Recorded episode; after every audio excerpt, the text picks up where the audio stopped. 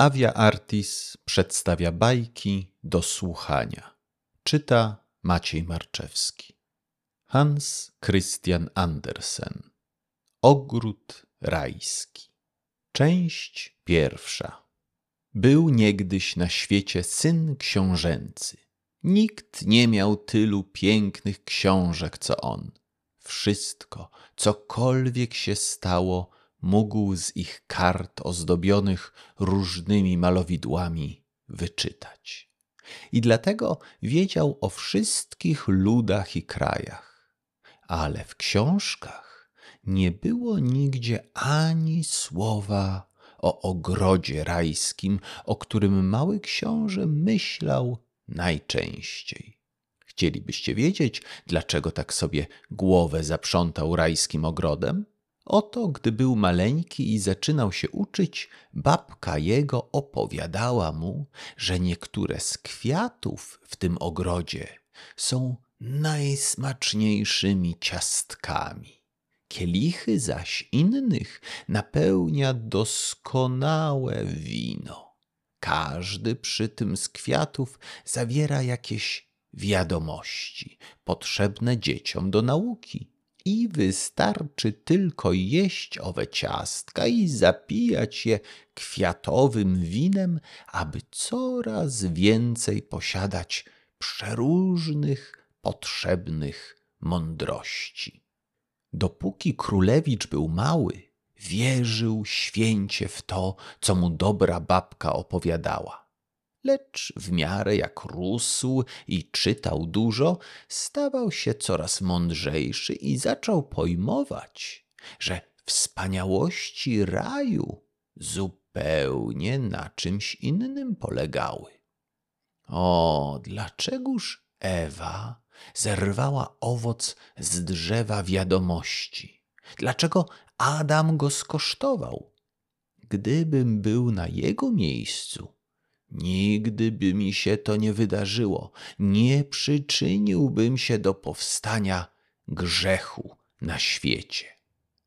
I odtąd myślał o tym często królewicz. Myślał, choć był już siedemnastoletnim młodzieńcem, a ogród rajski zaprzątał mu ciągle najskrytsze myśli i marzenia. Pewnego razu poszedł królewicz do lasu.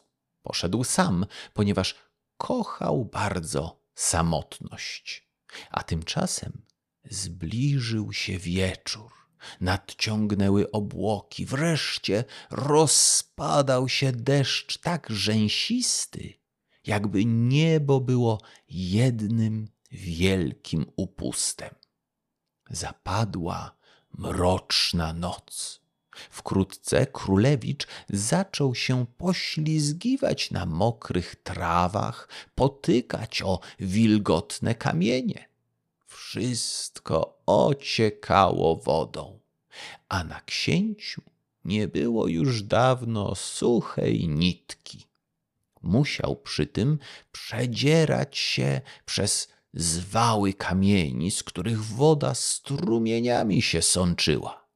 Nagle usłyszał królewicz jakieś niezwykłe trzeszczenie i ujrzał przed sobą obszerną, jaskrawo oświetloną jaskinię.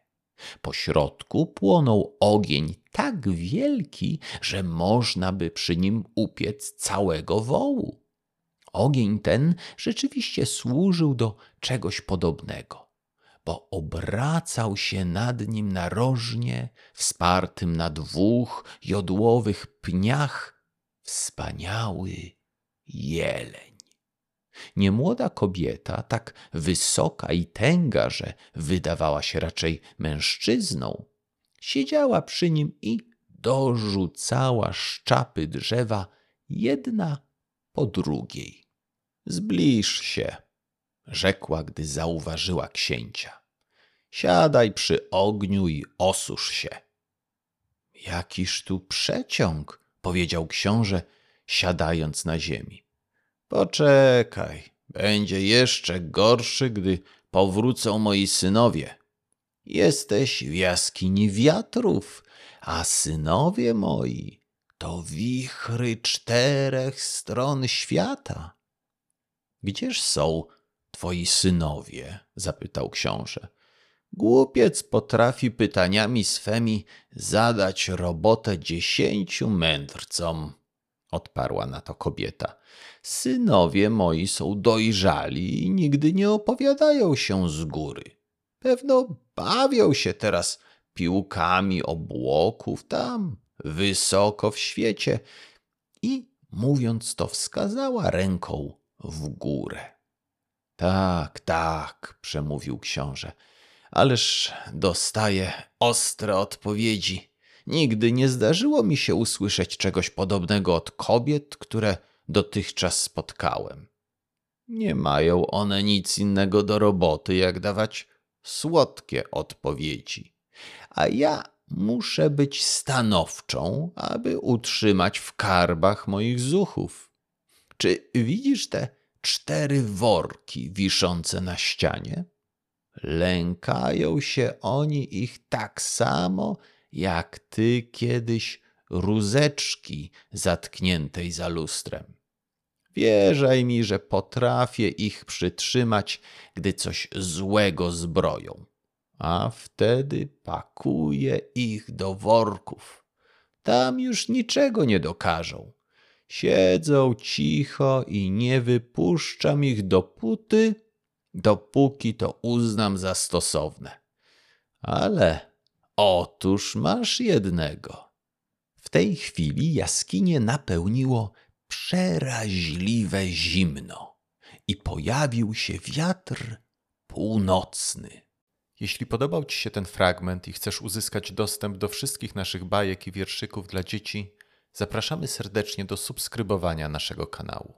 Co miesiąc nowe bajki i baśnie dostępne tylko dla naszych subskrybentów. Dziękujemy i do usłyszenia.